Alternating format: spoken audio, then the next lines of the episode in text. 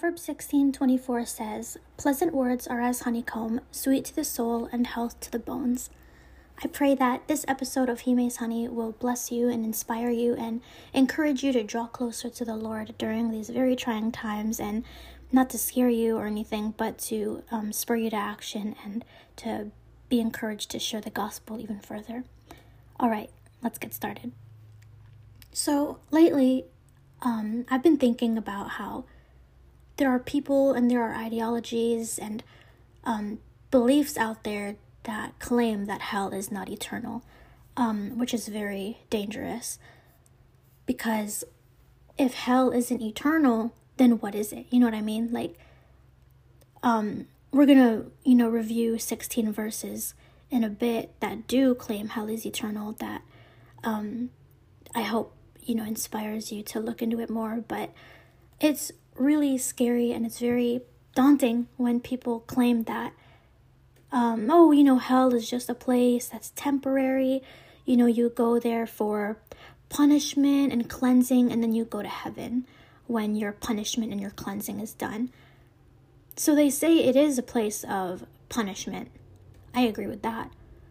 But they're missing the eternal part because if heaven is eternal then what is hell? You know is does that mean hell is also eternal? Does that mean it's not? Well, if heaven wasn't eternal, then hell wouldn't be eternal either. But the fact that heaven is eternal, then so hell must be as well, right? But I personally believe that the church needs to talk about this more. That way, there isn't this confusion. That way, there isn't Christians walking around believing that hell is not real because there are Christians who believe that. A big portion of them do, actually, which is quite scary and quite flabbergasting, honestly. Um, so that's why I'm here. That's why I want to give you these 16 verses to ponder on regarding the etern- eternity, eternal um, aspect that hell is real. Or the eternity that is hell, if you do, you know, and heaven as well, because heaven is also eternal. And might I remind us, you know, God didn't create us to go to hell, He created us to live with him for eternity. You know, he didn't he didn't create hell for us. He created hell for Satan and his demons, and there are many verses in the Bible that talk about this. But for this episode I'm not going to talk about it, but if you watch my other videos or listen not my watch my other videos, if you listen to my other episodes, I do talk about that. But anyway, let's look at the 16 verses. So, first one we have 2 Corinthians 4:18, which says, well, we look not at things which are seen, but at things which are not seen. For the things which are seen are temporal, but the things which are not seen are eternal. Matthew 25:41 says, "Then he will also say to those on his left, Depart from me, you accursed people, into the eternal fire, which has been prepared for the devil and his angels." So just kidding, yes, we will talk about it. gotcha. Anyway, here it says eternal fire, which has been prepared for the devil and his angels. So, if God prepared this eternal fire for de- the, the devil and his angels, what did he prepare heaven for? Who did he prepare heaven for? He prepared it for his creation, he prepared it for us, right? Because God did not create, you know, Satan and his demons. See, God did not, you know, he didn't create that. That's what happens when Satan got jealous of God, right? In Satan gave into the lust of his own desire by be- being very vain and very prideful and jealous of God. And you know the devils, the sorry, the um, the, his angels just followed him, right? So, if hell is for that kind of, you know, being, then who is heaven for, right? Heaven is for God's creation, God's beloved, and God loves us. That's why He sent Jesus to die for us. Matthew 25, verse 46 says, These will go away into eternal punishment, but the righteous into eternal life. So again, it mentions eternal punishment, but the righteous into eternal life. Revelations 20, verse 10 says, And the devil who deceived them was thrown into the lake of fire and brimstone, where the beast and the false prophets are also, and they will be tormented day and night forever and ever. It doesn't say for a little bit, then he's going to come back up here. Then he's going to come to heaven. It doesn't say that. It says he will be tormented day and night forever and ever. And Matthew 18, verses 8 through 9, it talks about, you know, if your hand or your foot is causing you to sin, cut it off and throw it away from you. It is better for you to enter eternal maimed eternal life maimed or without a foot than to have two hands or two feet and be thrown into the eternal fire. Again, it mentions it as eternal. So, if you know, if the Lord is really emphasizing that to us that this place is eternal, then it must be eternal. Then He must not want us to go there because He loves us so much. So He's warning us. So don't say you were warned, right? Because the Lord makes it super clear here and all throughout Scripture. Matthew 3:12 says, "His winnowing fork is in his hand, and he will thoroughly clear his threshing floor, and he will gather his wheat into the barn, but he will burn up the chaff, the chaff with unquenchable fire." Again, unquenchable fire. It doesn't say fire that can be put out once you're once you've been punished enough. It says unquenchable fire. That thing will never be quenched. It will never be quenched. Isn't that scary to think about? An unquenchable fire. Like a fire that is never going to ever be satisfied or done with you in eternity, in eternal hellfire. Mark 3:29 says, "But whoever blasphemes against the Holy Spirit never has forgiveness, but is guilty of an eternal sin." There you go. Eternal sin. Eternal. There's that word again. It's always the word eternal because the Lord really wants to emphasize to us that it is eternal. Revelations 14 10 through 11 says, He also will drink of the wine of the wrath of God, which is mixed in full strength in the cup of his anger. And he will be tormented with fire and brimstone in the presence of the holy angels and in the presence of the Lamb. And here it is. And the smoke of their torment ascends forever and ever. They have no rest day and night those who worship the beast and his image, and whoever receives the mark of his name. That's pretty scary. Like just ponder that. That's I'm gonna, that one is very important. So I'm gonna emphasize that it is Revelations 14 verses 10 through 11. Let's move on to Hebrews 6 2. It talks about eternal judgment when it says, of the of instruction about washing and laying on of hand, laying on of hands, and about the resurrection of the dead and eternal judgment. So you know, the word eternal is still being used. Jude 1 7 talks about the punishment of eternal hellfire. Um, just as Sodom and Gomorrah and the cities around them, since they, in the same way as these angels, indulged in sexual perversion and went after strange flesh, are, the, are exhibited as an example in undergoing the punishment of eternal fire.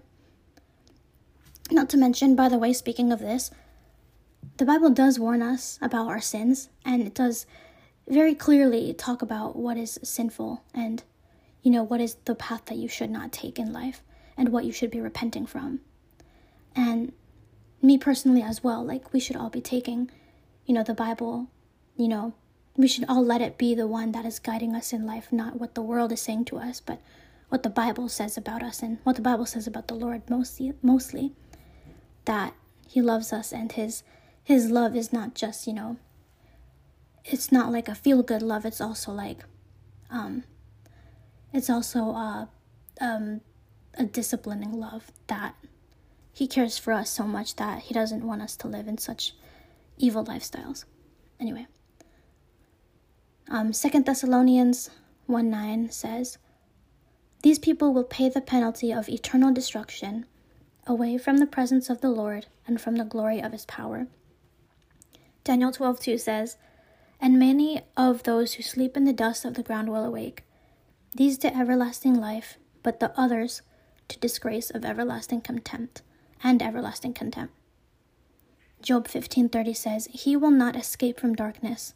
The flame will dry up his shoot, and he will go away by the breath of his mouth."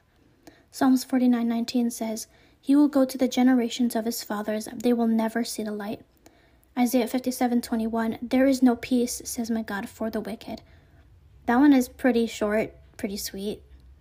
Not sweet, short and sweet, short and scary. and to the point, which I like. We'll, we'll come back to that one. That one's pretty cool. Cool. Anyway, Isaiah 38:18 says, "For Sheol cannot thank you, death cannot praise you. Those who go down to the pit cannot hope for your faithfulness."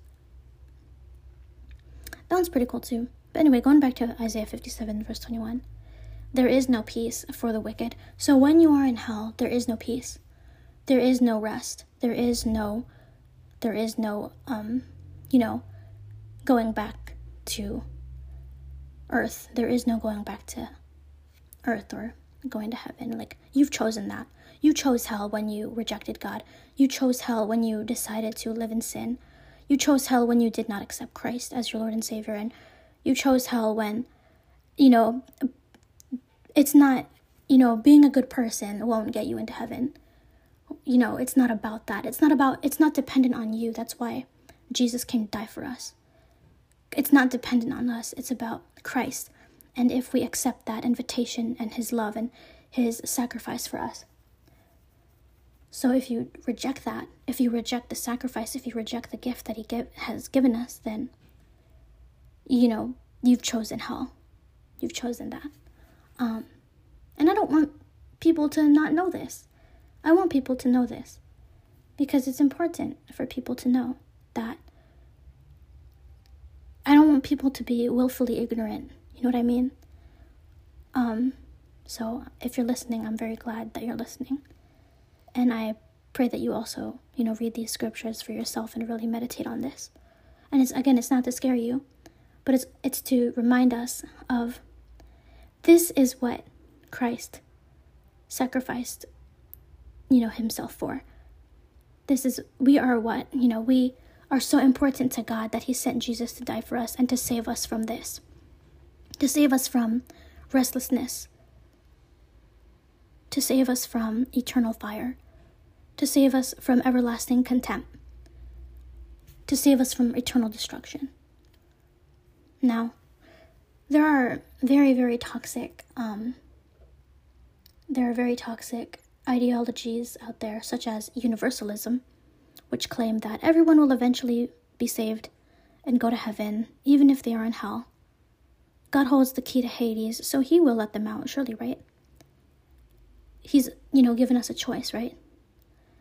Everyone is God's creation, but not everyone is his child.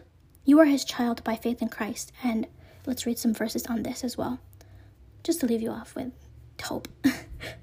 Galatians 3:26 says, "For you are all sons and daughters of God through faith in Christ Jesus."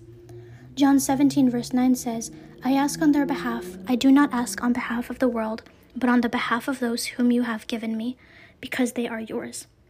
Ephesians 5:1 says, "Therefore be imitators of God as beloved children." Ephesians 1:5 says, "He predestined us to adoption as sons and daughters through Christ Jesus to himself, according to the good pleasure of his will." So, once again, hell is eternal. Um and let us continue seeking the Lord with all of our heart and sharing the gospel above all so that people, you know, are, are you know, we are all, you know, without excuse. But continue to be a light out there and continue doing the awesome work that you're doing. Um, and of course, follow the Lord. I mean, good work, unless you're like living in sin, then that's not really good work. But anyway, um, have a good one and See you in the next. Bye bye.